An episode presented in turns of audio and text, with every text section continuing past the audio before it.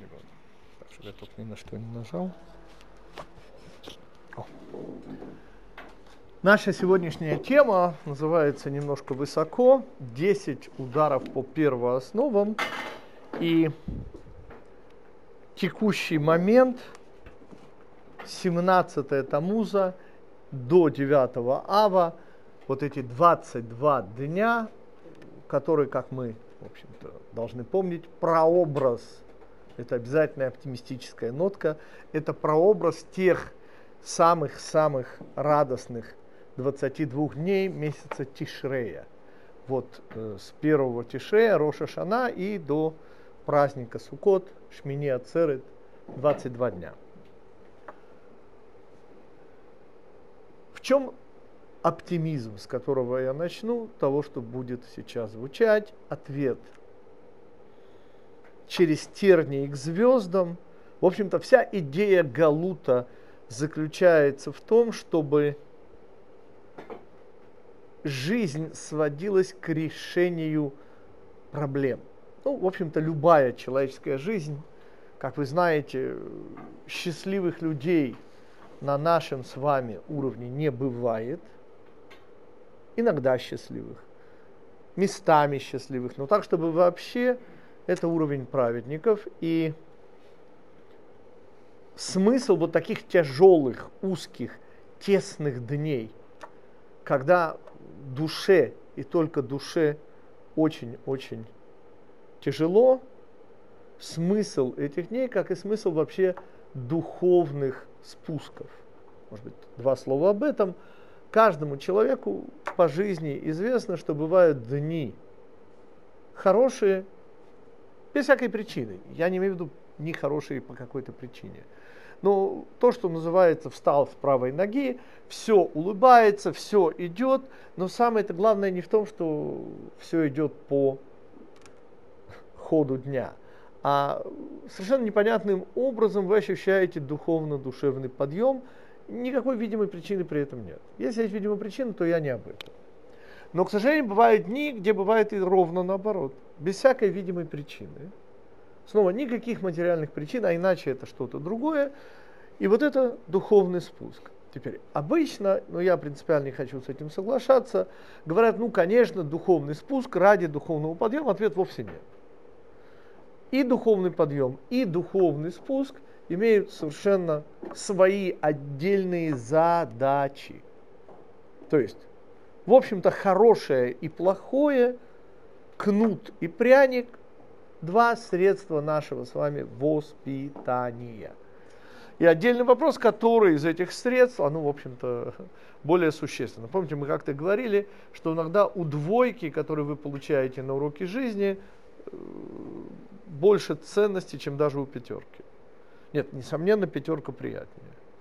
Но иногда у двойки больше учишься. Таким образом, когда мы говорим про духовный спуск, мы говорим о проблеме, о том, с чем надо бороться. И очень интересная вещь, но с духовным спуском нужно не бороться, его нужно пережить. То есть вот, вот это как бы то принципиальное для меня отличие от обычного подхода, где духовный спуск это просто для и ради духовного подъема. Опять же, я говорю про свою жизнь, сравнивайте со своей, я говорю из жизненного опыта.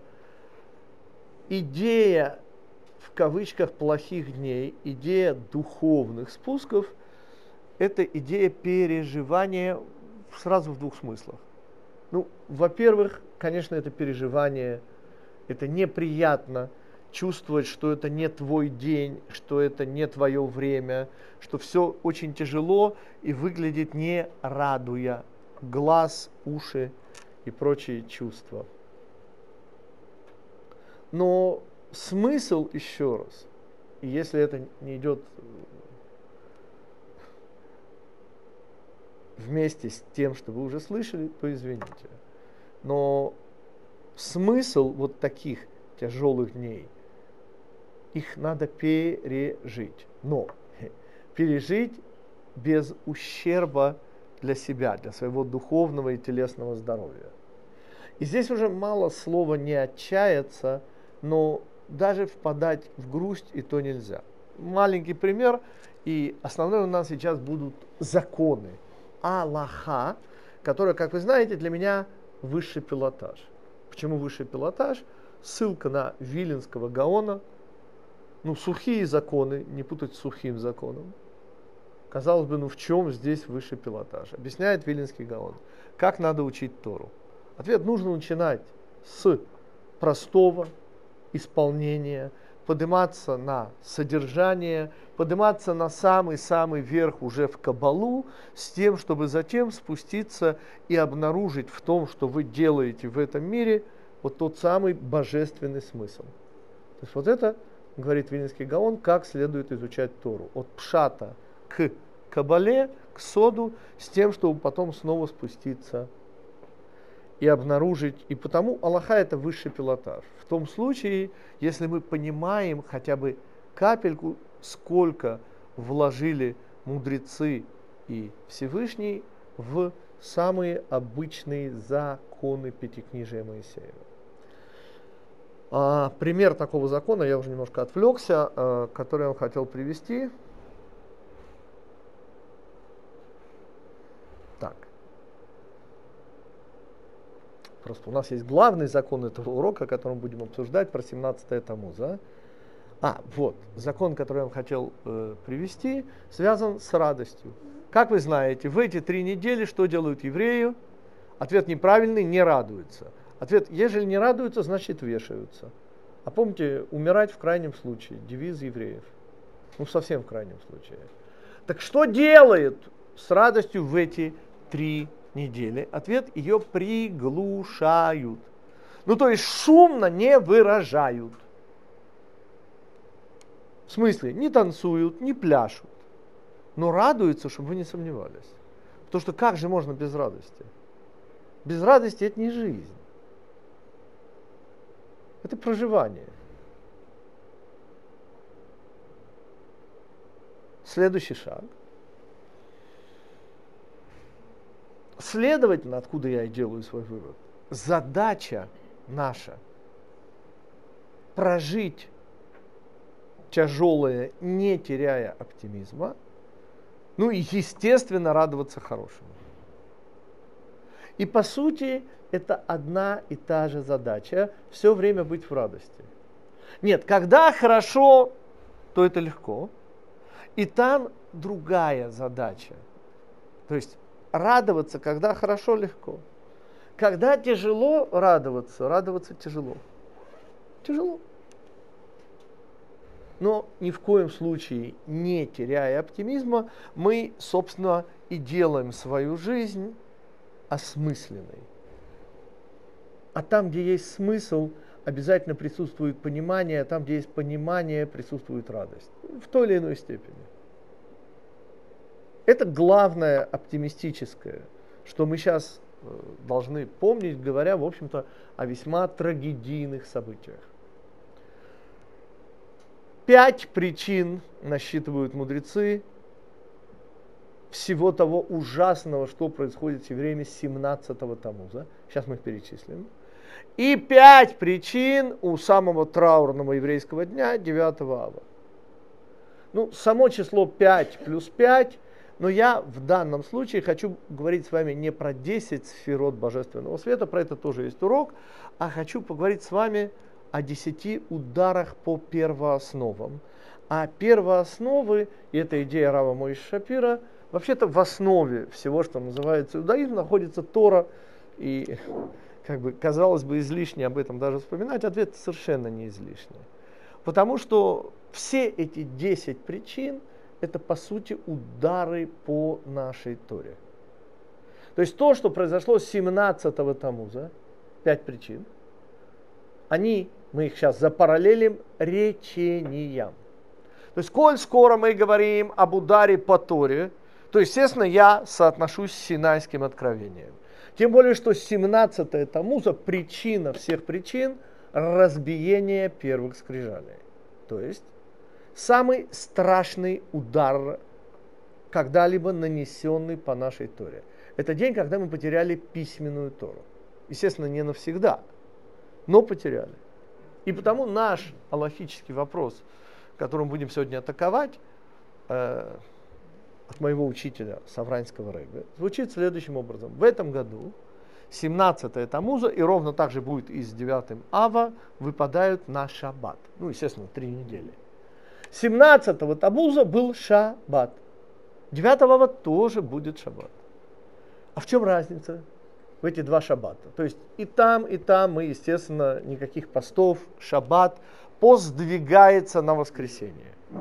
Но я не об этом. Есть удивительная аллахическая разница, которая сразу введет в нас принципиальную разницу между 17-м Тамуза и 9-м Ава. 17-го Тамуза, если вы купили, естественно, до 17-го Тамуза, потому что вы 17-го Тамуза в шаббат хотите надеть что-то очень новое и красивое, лихвот шабес койдыш. Пока понятно? Вопрос аллахический. А это вообще можно делать? Почему, конечно? А 9 ава Изабелла, если вы купили что-то очень красивое, шаббат 9 ава. В шаббат 9 ава ни в коем случае. Нет, поймите же, вопрос тот же самый. Подождите, я знаю, что это шаббат, но это же 9 ава или 17 тамуза. Не, ну это, во-первых, шаббат, простите. И потому сом пост сдвигается. Но есть принципиальная разница.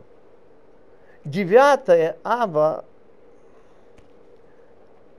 уже после обеда мы уже начинаем в шаббат, еще понятно никакой вот, но уже мы начинаем ощущать приближение. И сам шаббат 9 ава, да, он, конечно же, моэд, он, но тем не менее. А вот 17-го Тамуза можно говорить шейхьяну. 17-го Тамуза в шаббат. Нет, естественно, я не имею в виду просто 17 Тамуза. Я имею в виду, вот как было в этом году, 17-го Тамуза выпадает на шаббат. Вы можете надевать новую красивую вещь и говорить шейхяну. Да, вопрос? Вопроса нет. То есть есть разница. Теперь подождите, а в чем смысл этого вопроса? Объясняет Савранский Рэбе, господа. Ну это и так понятно. Ведь всегда начало содержит, помните, принцип зернышка. Чтобы вырос листик на дереве, он обязательно должен быть в зернышке. А если его нет в зернышке, поверьте, он на дереве не... То есть, говорят мудрецы, что вот этот золотой телец, что нет на свете ничего плохого, в чем не было бы крупицы золотого тельца. Ну, разбиение первых скрижалей решает нас, то есть, оно не решает нас, золотой теленок нас решил. И мы немножко поговорим о, о том, что делает Моше. Сейчас мы. Но уже прежде 17-е Тамуза ожидаемо было более тяжелым, более страшным, поскольку он причина всех причин. 9 ава это в конце концов следствие. Но причина же... И ответ все наоборот, на уровне Аллахи. То есть на уровне Аллахи 9 ава, вот я вам привел эту Аллаху. То есть шаббат 17 Тамуза он вообще не относится к трем неделям. Шаббат 9 ава, вот еще одно объяснение, внутри трех недель. Да, это шаббат, но это внутри трех недель. То есть, понимаете, когда вот как вот сейчас выпадает 17 Тамуза на шаббат, то три тяжелых недели начинаются с 18 Тамуза, а 9 ава, простите, внутри. И это удивительно, потому что логика обычная. Зерно все в начале уже содержит, и мы увидим, действительно содержит. Но еще одна удивительная вещь. 17-е Тамуза и Мидраш, разбиение скрижали. Почему не золотой телец, господа? Ну, разбиение скрижали это следствие, простите. Сейчас мы увидим в кавычках хорошее следствие. Но причина-то золотой телец. Мы, к сожалению, да, мы не танцевали вокруг золотого теленка, но мы ритмично хлопали в ладоши. Подробно можно посмотреть, есть и в книжке, если «Жизнь на земле». Что я, собственно, хочу сказать. Очень интересно вообще акцент на нашего учителя Моше. Кто разбил скрижали? Ответ наш учитель Моше. Ну, простите, он-то в золотом тельце, и мало того, И вот это начало ответа, почему 17-е Тамуза, оно в кавычках менее страшный день, чем 9 ава. Это не единственный ответ, но первый из них. Итак, Мидраш, опять же, Савранский Рэбе. Мидраш известный, но вопрос оказывается, Всевышний не хотел давать скрижали, таблицы, лухот нашему учителю Моше. Что сделал наш учитель Моше? Выхватил их. Мидраш, не надо это буквально понимать, но Мидраш что-то нам хочет сказать. Для чего он их выхватил? Первый вопрос. Второй, а почему Всевышний хотел их давать? Ответ, потому что Всевышний всезнайка. И что он видел? То, что Моше увидел чуть позднее. Что увидел Моше? Что буквы начали улетучиваться. И мы учили, что значит улетучиваются буквы. Буквы врезаны в камень, это же не буквально. Ответ, это значит, что вот это внутреннее содержание, вот это сделанное Всевышним, рукотворное Всевышним сделанное Тора уже не будет доступно евреям. И мой пример, который я привожу, помните, не дай Бог, пример очень страшный, но тем не менее, художник, озарение, его посетила муза, и он отправляется куда-нибудь в горы подальше, чтобы создать шедевр. Ну, душа поет, он создает шедевр. Шедевр всегда нечаянный. И создав его, он сам удивляется созданному. И чтобы вместить в себя то великое, что ему удалось создать, он делает шаг назад. На секундочку забывая, что сзади пропасть. Но оно великое, он делает еще шаг назад, полностью погруженный в картину, которую ему удалось создать. Ну, понятно, что там сзади пропасть. Теперь представьте себе человека, который любит этого художника. Мама, жена, ребенок, какая разница? И он кричит ему. Тот поглощен картиной, делает еще шаг. И тогда любящий художника делает невероятную вещь. Он рвет картину. Ну, потому что до пропасти остался уже один шаг на слова, на камешки, на крики, он просто не реагирует. И тогда он рвет картину, чтобы спасти художника. Пока понятно? Я сейчас не про оптимизм. Это вообще-то нам нужно только вот каким образом. Когда Всевышний не хочет давать скрижали нашему учителю Муше, уж поверьте, Всевышний знает, что он делает. И говорят мудрецы, почему не хочет давать. Потому что скрижали это то, что соединяет. Израиль это Тора. Это вся Тора, не путайте со вторыми скрижалями. Те будут свидетельства о браке. А это то, что соединяет, это сам наш брак со Всевышним. Дальше. А мы что сделали? Ответ золотого тельца. Вы представляете, какая статья у нас? Супружеская измена. Эта статья, господа, хуже не бывает. Дальше.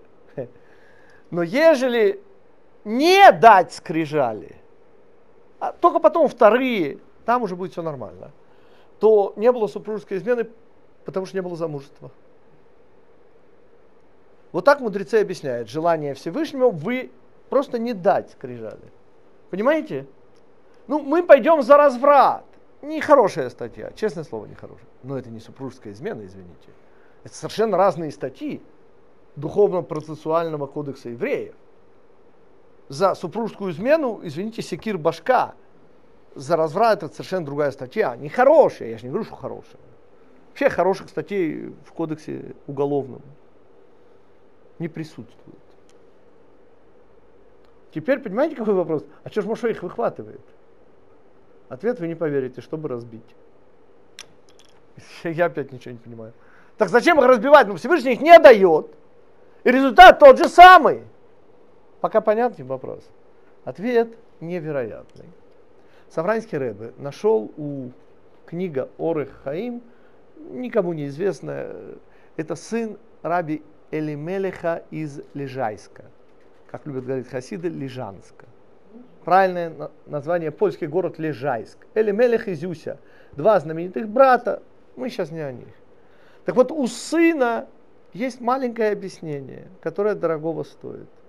Он объясняет этот мидраж. Так чего все-таки Моше выхватил? Он приводит еще один мидраж, который вообще я никогда в жизни не слышал. Оказывается, улетели из первых скрижалей не все буквы. Буквы четвертого речения Шаббата остались. И вот ради этого, вот ради этих букв четвертого речения, Захор эт йома шаббат ле котшо, наполняй шаббат, помни шаббат. Вот это четвертое речение осталось.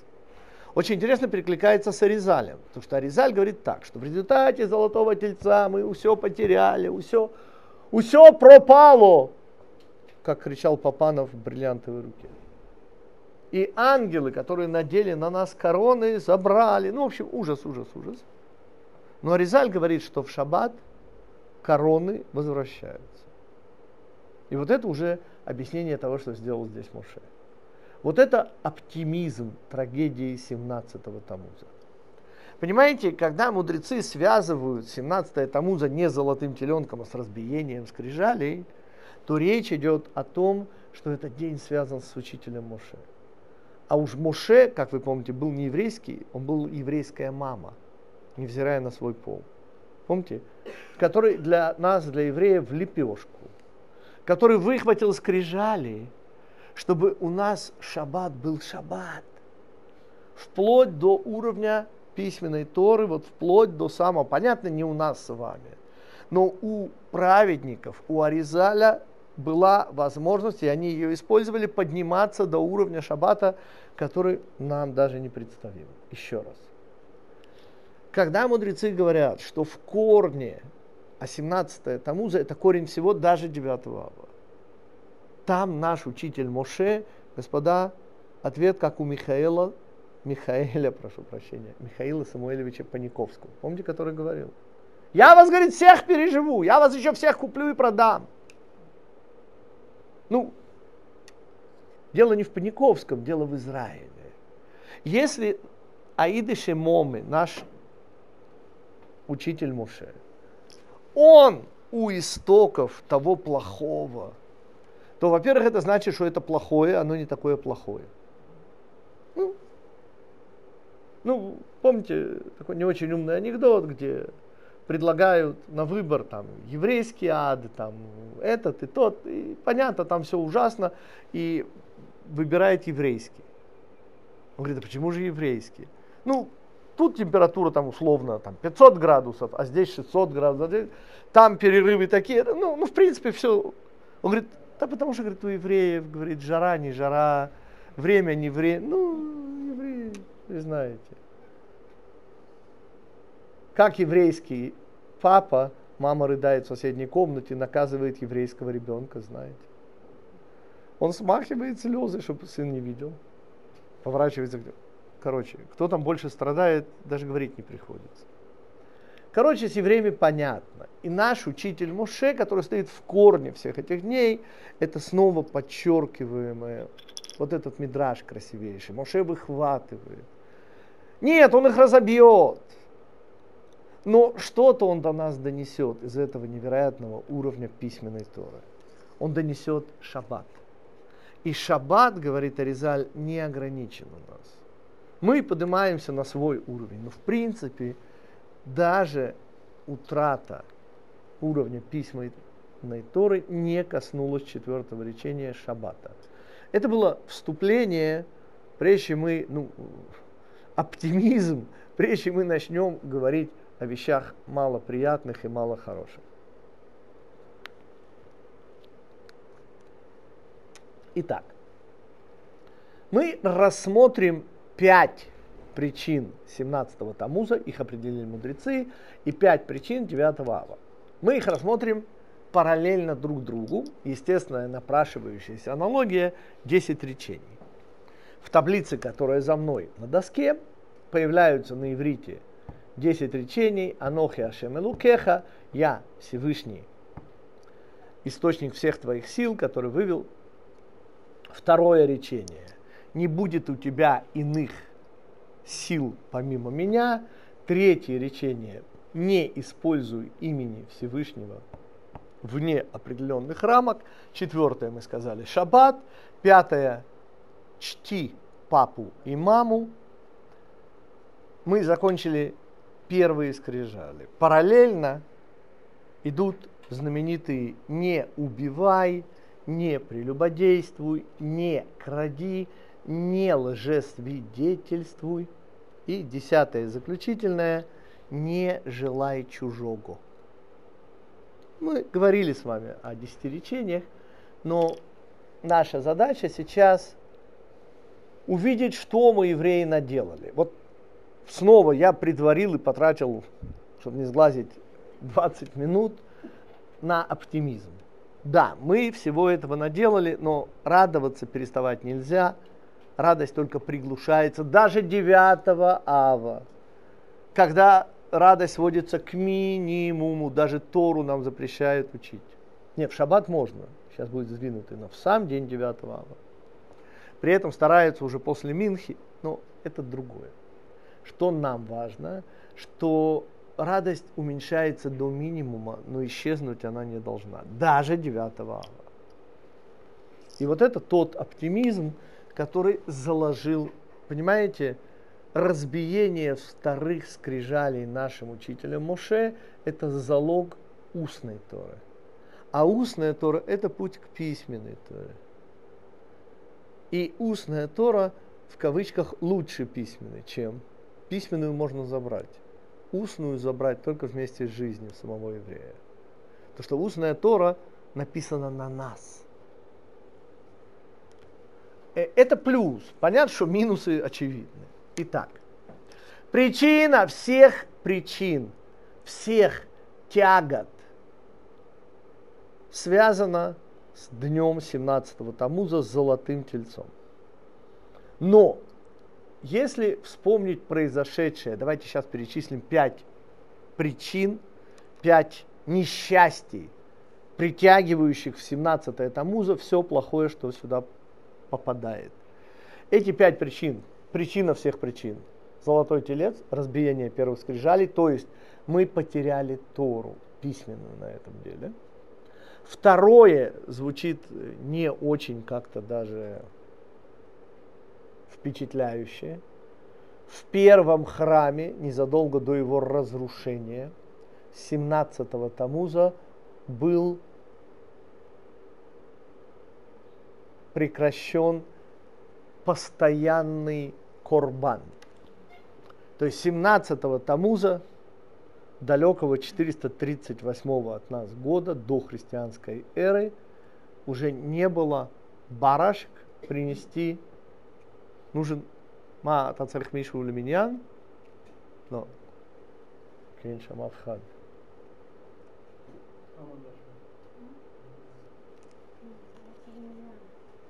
Сколько ему надо? Может, ему 9 человек надо?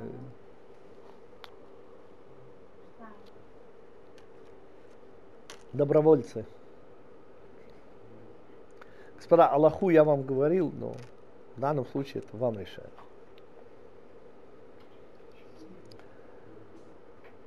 Итак, второе несчастье, связанное с 17-м Тамуза, Буталь Тамид, был впервые не приближен Курбан Тамид, Тамид всегда.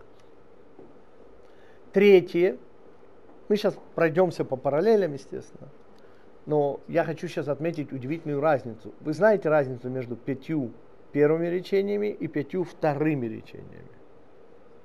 Эта разница всегда определяется как? Что здесь отношения со Всевышним, с Творцом первые пять, а вот не убивай, не прелюбодействуй, не кради, это уже отношения между людьми. Теперь разница, э, что называется, глазом, глазу доступна. Господа, одно дело, извините, а убийство страшнее, а прелюбодеяние, ну и так далее. То есть здесь духовные причины, там вполне материальные следствия. И вот это то, что мы здесь с вами увидим. Итак, золотой телец, разбиение скрижалей, никто, кроме этих мерзавцев, не погиб, кстати. А вот параллельно, давайте смотреть, давайте сразу параллелить. А вот параллельно, простите, промах разведчиков, евреи плачут всю ночь 9 ава, умирает все поколение в пустыне. Все вышедшие из Египта, кроме Калева и так далее, все погибают. Это займет еще 38 лет, но это не принципиально. Они те, кто должны были, я не скажу, жить вечно. Должны были войти в страну Израиля во главе с учителем Моше, построить храм, который никогда не был бы разрушен. Ну, все, все, что мы когда-то с вами учили. Вот, ну это же не сравнить. Вот, извините, разбиение скрижалей, а вот гибель поколения, высочайшего поколения. Второе. Прекращается постоянные приближения в храме. Ну, конечно, вещь очень-очень неприятная. Но простите, разрушение первого храма, гибель миллионов евреев. Там же была катастрофа, господин, не просто храм был разрушен. Погибли миллионы евреев. Ровно так же, при всем уважении, пролом в стене. Я, я все понимаю. Пролом в стене вещь уже предвещающая катастрофу. Плюс мы поймем с вами, что речь идет не только о стене Иерусалима, это стена Торы была. Это же был город-храм, это же был не просто так город. Но, извините, разрушение второго храма, когда на рынках в Александрии в 70-м году христианской эры молодой здоровый еврей или еврейка стоили дешевле осла. Ну, цены вам не очень-то известны, но осел был очень недорогое э, животное. Их было много, и... а вот молодого, здорового раба или рабыню мог позволить себе только богатый человек. Они стоили крайне дорого. Представляете, сколько сотен тысяч оказалось на невольничьих рынках. Миллионы погибли. И как же это можно сравнивать э, с проломом стены? Сейчас увидим. Сожжение свитка, первое в истории. Греки, кстати, нарушена хронология, то что здесь все происходившее в первом храме и до него, но вот это уже после первого храма, наверное, уже в период второго храма, потому что это греки сжигают свиток Торы. Господа, Бейтар, какой свиток Торы? Помните, мировой рекорд по количеству убиенных 9 ава 135 года христианской эры император Адриан Элия вырезает, мнение историков не меньше 100 тысяч, до 500 тысяч. Вот, вот в этих, то есть это невероятно. И сожжение свитка, господа. К сожалению, свитки горели и горели. Но тогда был первое. И последнее. Минаши устанавливает целым истукана в храме. В храме Всевышнего установлен идол. Господа, запахивание Иерусалима как поля. Евреям римляне показывают, здесь никогда больше не будет Иерусалима. Здесь будет римский город Элия Капитолина. Забудьте про Иерусалим. То есть это полное отчаяние. Это уже не просто разрушение, не просто уничтожение евреев. Здесь уже нет Иерусалима. Здесь уже Элия Капитолина. При всем неуважении к Минаше, который поставил, ну нельзя же эти вещи сравнивать.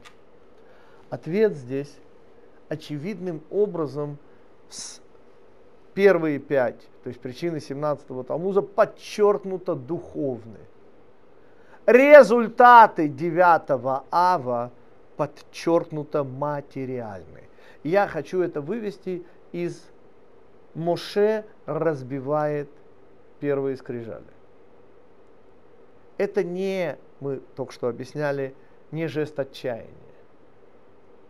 Это удивительный оптимизм, любовь нашего учителя Моше, который не просто доносит до нас шаббат – с уровня первых скрижалей, но он же, по сути, вынуждает Всевышнего, конечно, будет еще две его ходки на небо, будет полная чува всех евреев, но мы получим вторые скрижали на исходе Йом-Кипура. Они не заменят первые. Но это будет дорога, это будет галут, длинный, очень неприятный, но в конце концов. Так вот, 17-го Тамуза мы видим Моше. Он причина. Так мудрецы утверждают. И мы понимаем, что это оптимизм. А вот 9 ава причина 10 разведчиков. А это совершенно другая вещь. Нет, они, конечно, были очень праведные. Но извините, вы же не можете сравнивать нашего учителя Муше, который и 10 разведчиков, которые сознательно повели себя так, как они себя повели. Ради высших, хороших целей, я же не спорю. И тем не менее. То есть, что я пытаюсь сказать? Что уже даже на уровне причин 9 ава и 17 Тамуза мы видим принципиальную разницу. Все причина причин 17 Тамуза – это залог конечного оптимизма. Не так 9 ава. И еще одна вещь. 17 Тамуза, посмотрите, сейчас мы пройдем снова по всем причинам, они действительно верхние они вообще не связаны практически с материей. Сейчас, сейчас пройдемся по ним. Девятая ава – это проблема с местом. Мы создаем проблему с страной Израиля, разведчики. Еще даже не придя туда, мы уже застолбили проблему с, со страной Израиля. И дальше все идет по ухудшающейся разрушение первого храма. Разрушение – это проблема с местом. Мы в этом мире нетерпимы. С запахиванием Иерусалима как поле, чисто исторически, что начинается? Со 135 года. Ответ начинается наше рассеяние. Вот после разрушения второго храма еще не было рассеяния. Мало того, Иосиф Флавий свидетельствует, страна воспрянула после разрушения храма. И наполнились села, и нивы, и материальное процветание было чуть ли не выше, чем было до разрушения второго храма. Но в 135 году все заканчивается. Нет, еще 200 лет евреи будут уходить из страны Израиля. Я мокрая тряпка на кафельный пол брошенная и вода потихоньку вытекает. Вот так еще 200 лет мы будем уходить. Мы потеряем эту страну. Мы окажемся повсюду, вплоть до Антарктиды. В поселке Мирный жили советские евреи. И все это замысел Всевышнего, но вот это вот по, если 17-го Тамуза это исключительно возвышенные, то их результаты у нас на лице это 9 ава. Вопросы до сих, прежде чем мы начнем делать параллели. Насколько общая концепция ясна?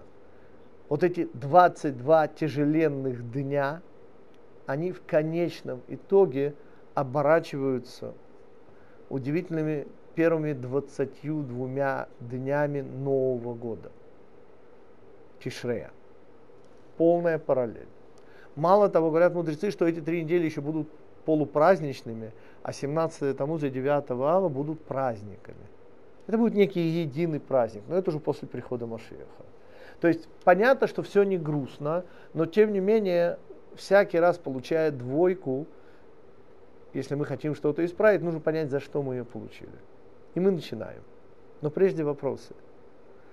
Насколько еще раз понятна сама общая диспозиция, мы сейчас будем просто параллелить и улавливать связь, вот так же, как между, ну, я вам просто как пример привожу, да. Первое речение «Я Всевышний, источник всех твоих сил, который вывел тебя из земли, узости, из дома рабов». Первое речение. Напротив стоит «Не убивай». Связь Связь очень простая, господа. Жизнь, ты не хозяин и не можешь ею распоряжаться. Есть Всевышний, Он причина всех причин, Он источник всего. божественность, вложенная в человека, поднимая руку на человека, ты поднимаешь руку на Всевышнего. Вот что нам говорит параллель первого и шестого речения. Ровно так же давайте рассматривать и параллелить разбиение скрижалей нашим учителем Моше и плач ночью 9 ава поколения вышедшего из Египта. Десять разведчиков.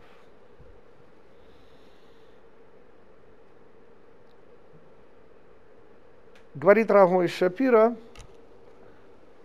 что все вот эти пять и пять причин – это уменьшение Торы в этом мире. Первая, самая страшная причина всех других уменьшений была утрата письменной Торы как таковой. Где это аукнулось? Вот эта утрата Торы привела разведчиков к промаху. Они, не владея вот этим удивительным уровнем письменной Торы, ошиблись и решили удлинить эмбриональный период Израиля в пустыне. Ну, чтобы Израиль, полная беременность, мы много раз об этом говорили, 40 лет. 40 полнота, как 40 недель, полная беременность. 40 лет, результат, здесь уменьшилась Тора, здесь результат. Высочайшие, выбранные Всевышним евреи ошибаются. Обратите внимание, это промах. То есть они хотели как лучше. Иначе бы это не называлось хет. Называлось бы более страшными словами. Пеша. Преступление, например. Нет, это промах. Хотели разведчики как лучше, а получилось, я всегда вспоминаю Лукашенко, это ему принадлежат эти гениальные слова, конечно, нечаянные. Нет, этого Лукашенко, нет, это да я знаю. Я вам хочу процитировать Лукашенко. Он сказал в середине 90-х, жить мы будем плохо, но недолго. Это какой черномырный просто отдыхает, о чем вы, господа. Вот это гениально.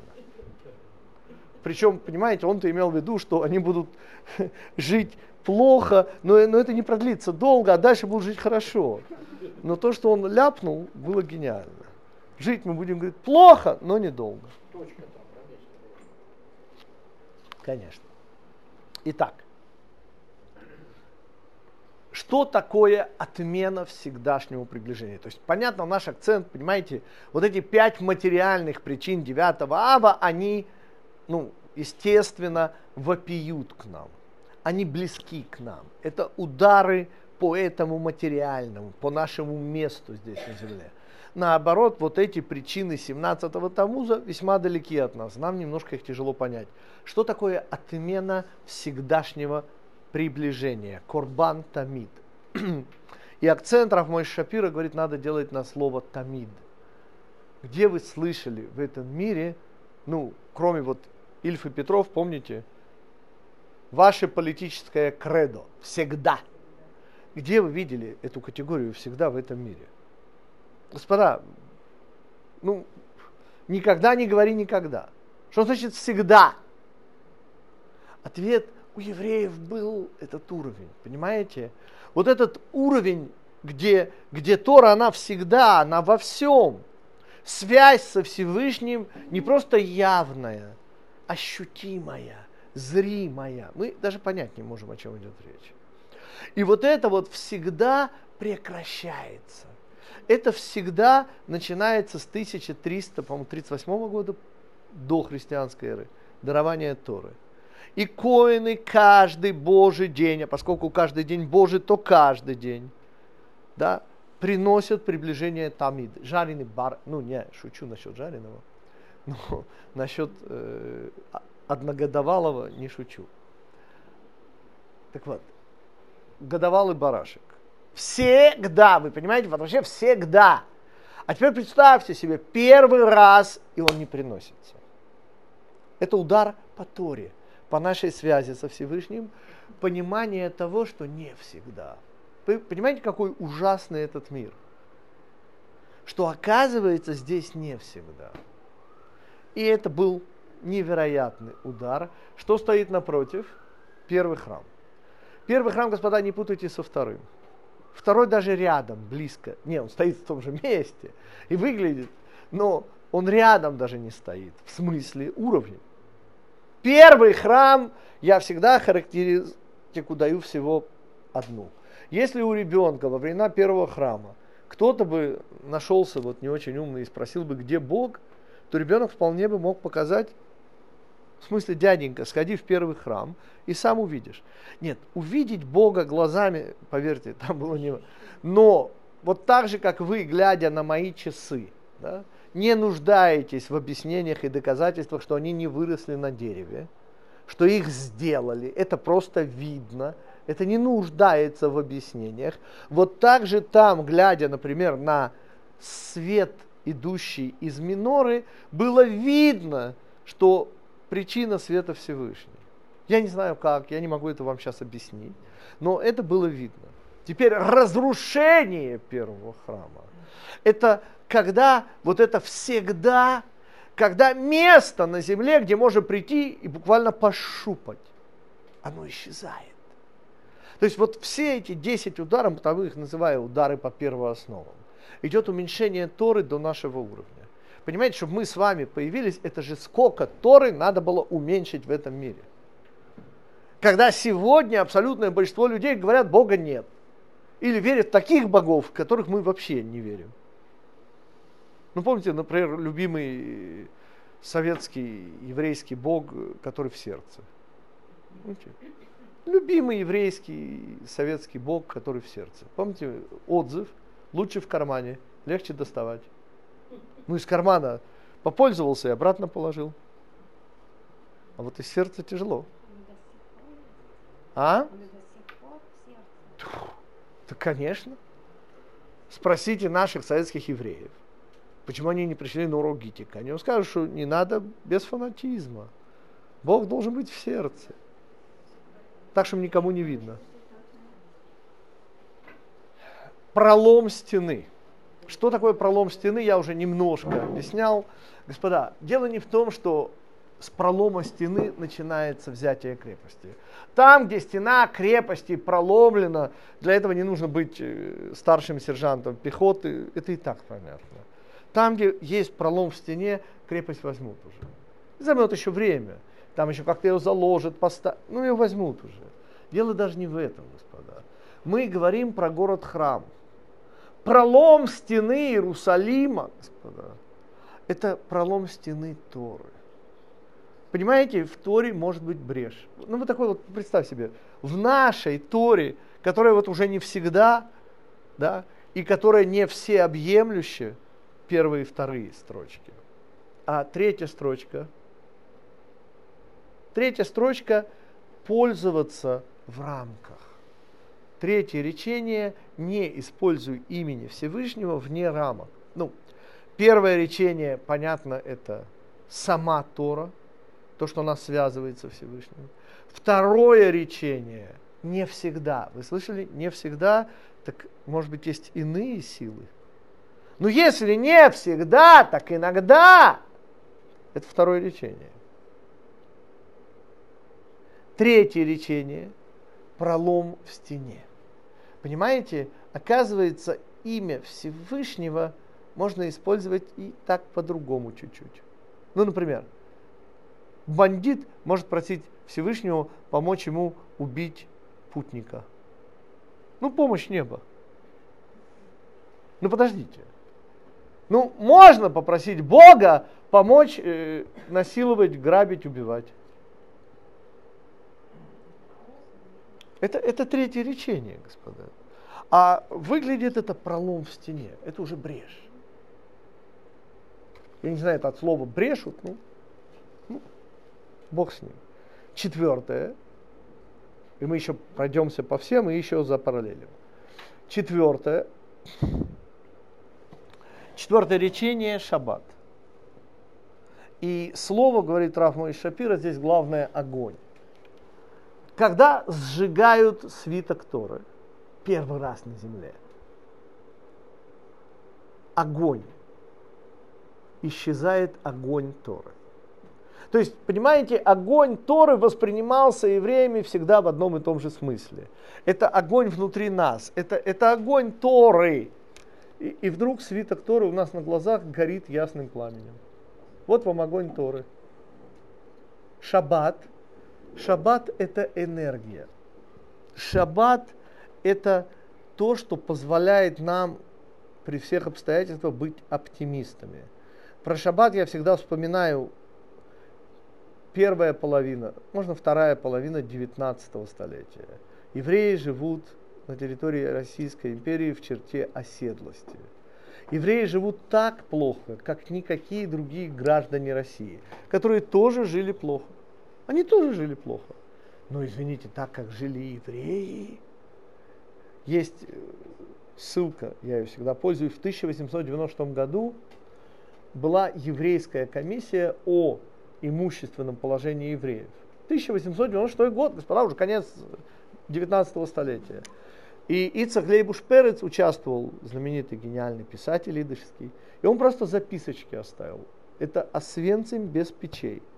Выражение Харла. Это невероятно. Так вот, они рожали детей в этой ситуации.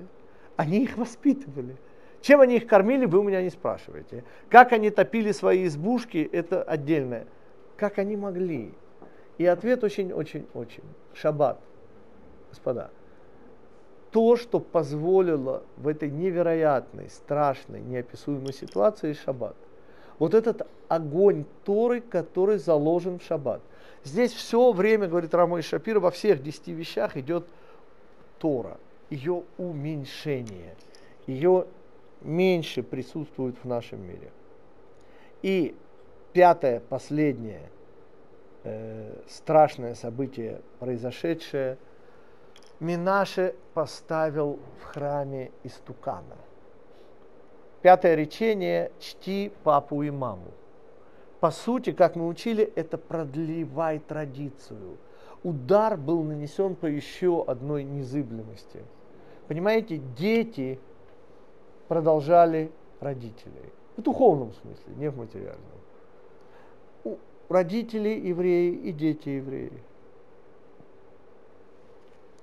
В совершенно духовном смысле Минаши, царь Минаши тоже с лучшими побуждениями мы это объясняли в свое время. Что он делает? Он вводит, он реформирует Тору. Первый на земле человек, который реформирует Тору. У, с лучшими намерениями. Он хотел, чтобы молились с большим энтузиазмом. Этот истукан, как мы там объясняем, это был катализатор молитвы. Вот вы смотрели на истукана, ну, маленькая ассоциация не рядом быть помянута, хотя из той же серии. А для чего христиане? Они же не дурные. Зачем они ставят э, статуи Бога? Ну зачем? Ответ, а для наглядности. Чтобы людям было легче молиться. Вот для этого иконы. Ну, это оттуда, господа. Понимаете, первый раз был нанесен удар по идее того, что мы продолжаем. Ответ, оказывается, мы можем реформировать. И давайте пройдемся по параллелям. То есть мы сказали про первые пять вещей, их параллель пяти речениям. Вот, это мы теряем само наше супружество со Всевышним. Это разбиение скрижалей. Мы теряем Я Всевышний. Дальше мы теряем всегдашность. А, так не всегда Богу, иногда можно еще кому-нибудь. Это второе. Удар – это второе речение, не будет у тебя иных сил. Пролом стены – это пролом, это брешь в Торе, в стене Торы. Здесь оказывается, что помимо использования имен Всевышнего, его влияния в рамках, которые определен сам Всевышний, можно еще и по-другому. Продолжение здесь. Огонь свитка – это то, что показывает, что огонь Торы может быть, извините, когда Тору сжигают, а не только тот огонь, та жизненная энергия, которая питает нас через шаббат. тоже жизненная энергия из Торы, все идет из Торы. И шаббат тоже из Торы. И, наконец, Менаше со своим истуканом, который делает Тору лучше, реформирует ее, тем самым нарушая дли традицию «чти папу и маму». Мы переходим к причинам 9 ава, к таким образом следствиям.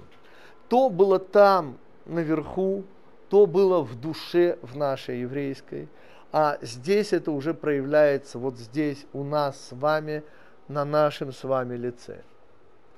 Промах разведчиков. Простите, какая связь между промахом разведчиков, который цурысы со страной Израиля и убийством? Ответ слово место. Место. На иврите слово маком, маком мекаем, когда, не дай Бог, убивают человека, его лишают места. Его не жизни лишают. Нельзя лишить жизни убийством. Его лишают места в этом мире, его превращают в труп в этом мире. Живой человек, у него есть место в этом мире. Хуже, лучше. У мертвого нет здесь места. И потому убийство лежит в основе всех вот этих вот пяти цурысов. У нас впервые отбирают место в этом мире. Разведчики хотели как лучше, это только промах. Они отобрали у нас Эрецисруэл. У нас нет другого места на земле. И они были первыми, кто отобрали это место, и потому это параллельно убийству. Первый храм, господа, Первый храм позволял увидеть, что Израиль – жена Всевышнего. Второй храм этого уже не позволял. А вот первый храм и разрушение первого храма стоит против скотоложества, мужеложества и всяких прочих прелюбодеяния. Измена. То есть там, где в конечном итоге – обнаруживается, что мы не только со всесильным Израилем. Второй храм был уже храмом народа. Это было место, то есть если первый соединял нас со Всевышним, то второй соединял нас друг с другом. Потому он и пал от чего? Евреи не хотели быть вместе. Евреи не хотели быть вместе чем разрушили второй храм. Но причем здесь обокрасть? И ответ есть в визуализации Кабалы, господа, где подробно объясняется, что в этом мире, где Всевышний все придумал и все просчитал, и когда вор, вот у меня недавно украли, я потерял сноровку, представляете, 41 год не был на исторической родине, или это доисторической родине. Да, ну короче, Украина, я решаю, что я буду вызывать такси, народные деньги. Даже дело не в деньгах, но пока ты его вызовешь, там, ну, я решил спуститься в метро. А у меня сумки. я, естественно, смотрю за сумками. У меня так аккуратно вытащили 1500 гривен из кармана, что я ничего не понимаю. Ну, щипачи – это самый высокий профессионал. Это воры самой высокой квалификации. Ну, идеальная ситуация, понимаете, там давка, метро. Я уже забыл про все эти вещи. Ну, сами-то мы не местные, понимаете? Ну, стоит олух-турист, видно, одетый не по-ихнему. Изумительно легко. Хорошо, хоть больше не вытащили. Потому что у меня там, ну, видимо, ладно. Мы о чем? Так вот, господа, ведь всякий раз, когда кто-то у кого-то крадет, поверьте, что это уже все посчитано. И я трачу там много времени, чтобы объяснить, что в этом мире обокрасть человек может только сам себя. Вот это то, не дай Бог, что мы можем самое плохое себе сделать, это кража. Потому что крадем мы только у себя, поверьте. Там немножко глубже, чем то, что я говорю, но это имеет прямое отношение. Понимаете, что мы сделали? Мы себя сами обокрали. Евреи, которых соединял второй храм, перестали любить друг друга, перестали уважать друг друга, перестали ценить друг друга. Боже мой! И только когда он начал гореть, евреи поняли, что они, ну уже было поздно. И вот это вот невероятное. Мы обокрали сами себя на самом материальном. Мы лишились всех своих еврейских близких. Близкие стали дальними. Это все уже идет в сторону рассеяния. Нет, еще потребуется бейтар, господа. Шо цие, так и бейтар. Бейтар – это сила народа, это наша ДНК. Э, это... И когда нас вырезают, там же Машиях был, несостоявшийся, Баркохба. Он нас разочаровал, но он же был. И Раби Акива, мудрецы видели его потенциал. А помните задача царя? Соединить.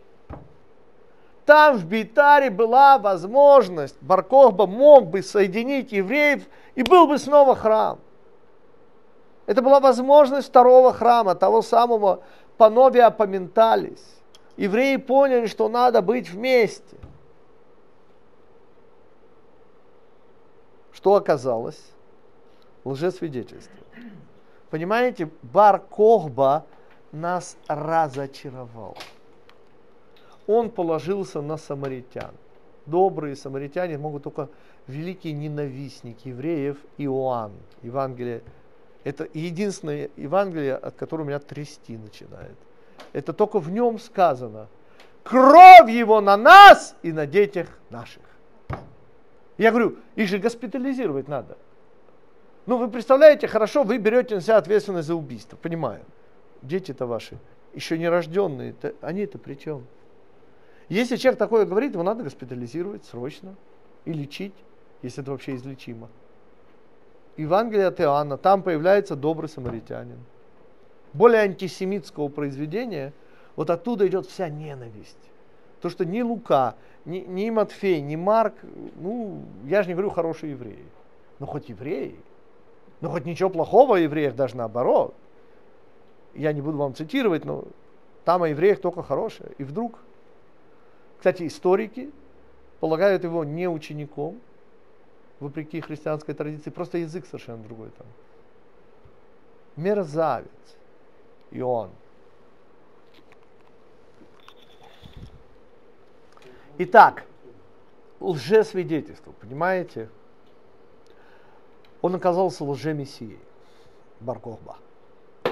И результат у нас на лице. Вырезано не просто население Бейтара. Мы оказались не связаны с этим местом. Начинается страшное рассеяние. Но последнюю точку ставит великий ненавистник евреев Адриан Элия.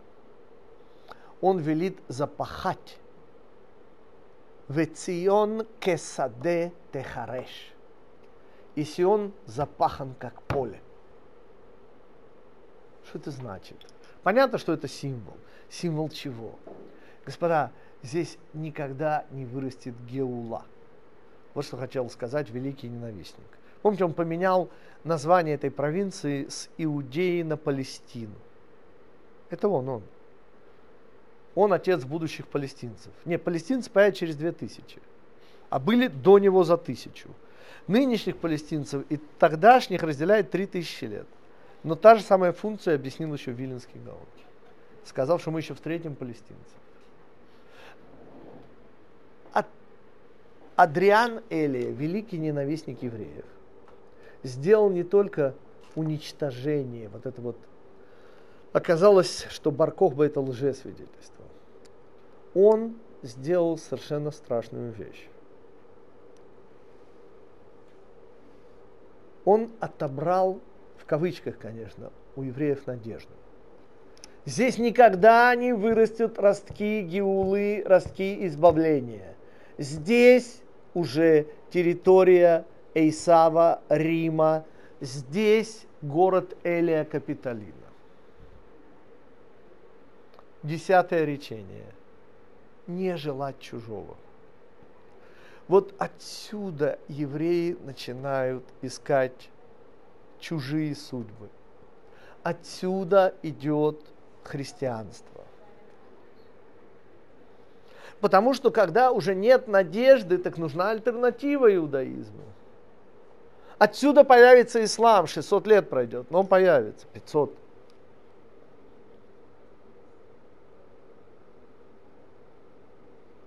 И десятое речение, где у нас своего, у нас этого гуталина у самих завались. Вот отсюда начинается поиски альтернатив, вплоть до политического сионизма. Можно в Уганде. Это отсюда. Мы теряем не просто место, мы его теряем, как кажется, окончательно. И потребуется две тысячи лет вот этой постоянной тяги к Иерусалиму, чтобы Иерусалим получил шанс стать Иерусалимом. Там все еще драпировки в городе, где я живу, слава богу, уже 41 год. Там еще драпировки, там нет храма, это еще не город. Но, но какие-то вещи там есть. Понимаете, это город, где я могу в 2 часа ночи, обычно я сплю, но иногда, да, похороны в 2 часа ночи. Поверьте, ни на одном еврейском кладбище мира в 2 часа ночи нет похорон. Потому что зачем? Ну, Иерусалим это город-храм. Храма нет, но город-то храм будет. И мы храним эти традиции. Это единственный город мира, где дети не провожают родителей. Последний путь. Дети не провожают в Иерусалиме. Когда хранили Рава Ицака Зильбера, было вечер 9 ава, сколько, 11-12 лет назад, его дети не участвовали.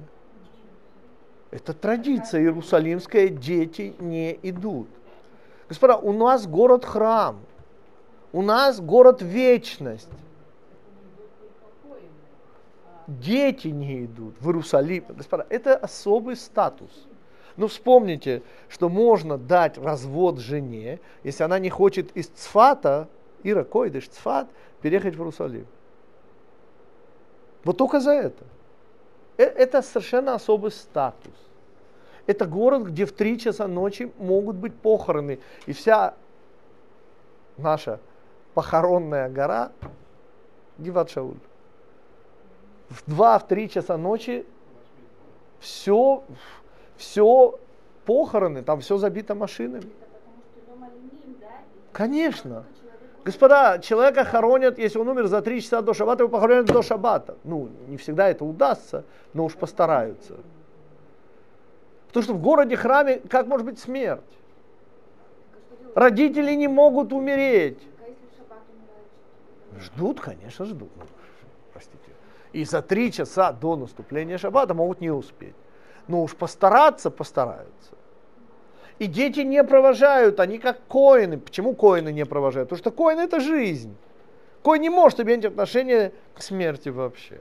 Коин это тот, кто храм, это соединение. Какой же смерть? А в Иерусалиме дети должны это чувствовать быть как коины. Нету смерти. Вы с ума сошли? Какая смерть? Конец главы, да. Но не дай бог не конец же жизни. Десять ударов. Пять и пять. Смотрим снова параллели. Мы параллелили на каждом этапе и вспоминали речение, и чуть-чуть меньше говорили, сейчас вспомним, этим завершим, параллели уже пяти причин 17-го Тамуза и пяти причин 9 Ава. Итак, всегдашность, реально, как эта всегдашность нам стоила, первый храм. Первый храм, где Всевышний ощущался вместе. Вот в этом месте он ощущался мы потеряли эту всегдашность. Пролом стены. Пролом стены – это стена Торы. Тора – это то, что делает нас Израилем. Мы Израиль, потому что Тора Израиля. И второй храм – дом народа. Мы теряем то, что нас соединяет. Огонь Торы. Огонь Торы – это жизненная энергия Израиля. Бейтар – это место, где мы теряем свою жизненную энергию. Оттуда начинается рассеяние. Но и это еще тоже не предел. Понимаете, рассеяние, когда есть Иерусалим, есть магнит, который нас снова соберет. Иерусалим запахивается как поле. Это уже последняя точка. Нам некуда возвращаться. Вот что хочет сказать Эйсав, Адриан Элия. И нам некуда возвращаться, и этим мы завершаем. И Авраам Гайгер и его последователи, 1870 год, реформисты наши, меняют пасхальной Агаде Лешана Хаба Бирушала. Мы из нашей Германии хотим в эту дикую Палестину, и они меняют, и они убирают в следующем году в Иерусалиме. Вот этот реформизм, он делает Иерусалим территорией Эйсаба, дикой Палестиной. Ваши вопросы? Да, три вопроса. Давайте. Но по одному. Что значит? Он не лишил нас надежды. Это император Адриан Элия, когда запа. Он нас разочаровал. Он должен был быть царем, он нас соединил, и в результате врезает его и всех, кто был с ним. И это удар по нашей жизненности. Вот с подавления крови утопления, восстания Баркова начинается рассеяние евреев. Мы становимся далекими. Огонь Торы перестает нас греть, и потому параллель идет э, сожжение свитка. Это огонь, который в нас горел, он перестал в нас гореть. Да, еще вопрос.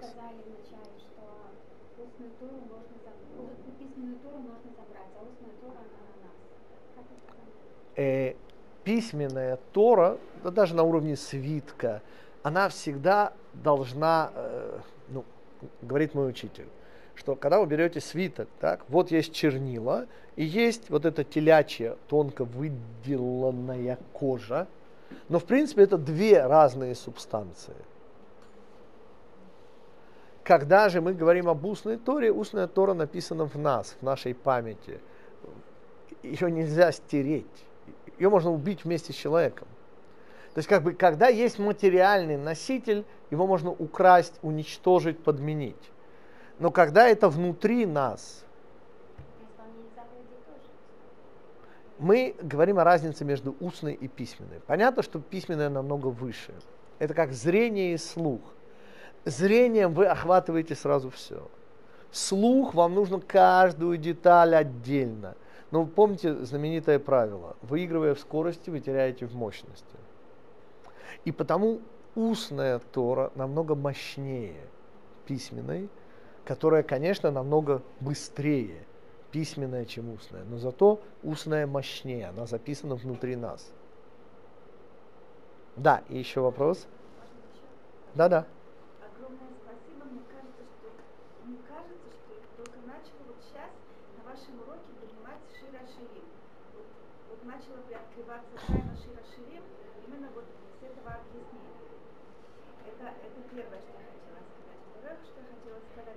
Можно ли связать, с одной стороны, 21 день между... 22. А с другой стороны 22. То есть если это 3 недели, 21... Не-не-не, если начинаете, поверьте старую математику, если вы начинаете в шаббат, и в шаббат завершаете, то это будет 22, а не 21, простите. Вот если вы в пятницу, то будет 21. Но если вы добавляете еще шаббат, то это уже 22 дня. Понятно. Есть ли связь между 22 буквами? Конечно. Конечно. Так же здесь. Алиф начинает этап завершает. Можно, да? Эмет. 22 буквы алфавита, 22 дня, 22 тысячи первенцев. У нас есть целый урок по, по поводу числа 22, вы его еще не слышали. Может быть, в следующий раз я вам привезу вот именно этот урок про 22. Ну, число 22, 22 буквы, и мы обнаружим там весьма необычные вещи. Да, еще вопрос. 24. Нет, там другое. Там 12 тысяч пар, да.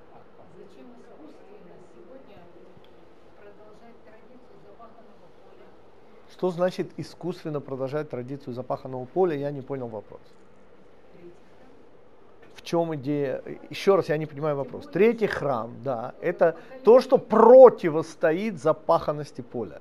То есть, когда приходит Машиях, а это категория Мальхут, десятое речение, то одна из его главнейших, первейших обязанностей – это третий храм. То есть, третий храм – это отрицание запаханности поля. Каждое не построившее виновно в разрушении. То есть по-прежнему Иерусалим запахан. Да, уже там живут евреи, но кто же там не дает, кто же там нам жить? Нам же там жить не дают. То есть запаханность поля – это то, с чем мы сейчас боремся. Победит запаханность поля только Машиях. Тем, что он восстановит третий храм. То есть пока не построен третий храм, Иерусалим все еще запахан. Да, уже есть потенциал, мы уже начали возвращаться, уже есть те, кто пытаются молиться на храмовой, уже все это есть, но это Широширим, это уже признаки. Но это еще не сам Машех, это пока признаки. Запаханность поля – это не восстановленность храма. Еще вопросы, господа. И урок конечно, требовал знания, десяти речений. Мы, конечно, вспомнили про 10 речений, про 10, но если вы их знали, то вам, понятно, было легче. Те, кто это слышит первый раз, конечно, урок не для новичков, я извиняюсь. Но, да. По сути, то, что дала возможность, то, что была дана эта возможность, она была дана через истукана царями наши, который реформирует службу в храме. Поймите, это же храм Всевышнего, это же не храм Юпитера, как потом сделают э, греки, да? Они сделают там храм Юпитера, и все будет, это нормально в кавычках, и молятся Юпитеру, и, но здесь молились Всевышнему. Это был наш Иерусалимский храм, но при этом использовали истукана. А это был шаг вперед, прогрессивность, реформация. И в результате, конечно же, это нарушение пятого речения дли традицию, чти папу и маму. Не надо реформировать Тору.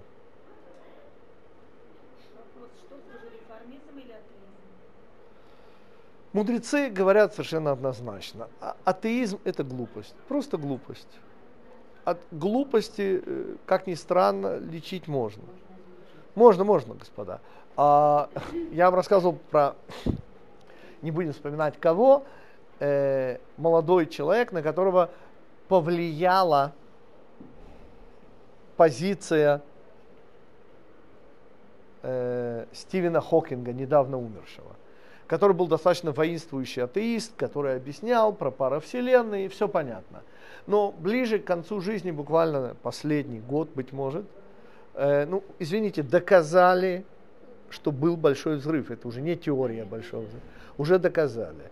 Построено хуже, лучше, теория. Ну, короче, и он заявил последний вот год жизни, что физика заставляет его перестать верить в то, что Бога нет. Вот буквально так. То есть, и это произвело очень серьезное впечатление. Таким образом, конечно же, реформизм, очевидно, опаснее атеизма.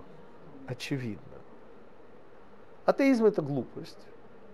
Это не знание, не желание знать. А вот реформизм – это подмена истины тем, что мне хочется считать истиной. Это уже совершенно другая вещь. Хорошо, господа. Вопросы? Тогда э, как у нас в следующий раз? Обычно, да? Две. Почему неделю? Да. Да. Тогда в следующий раз через две недели.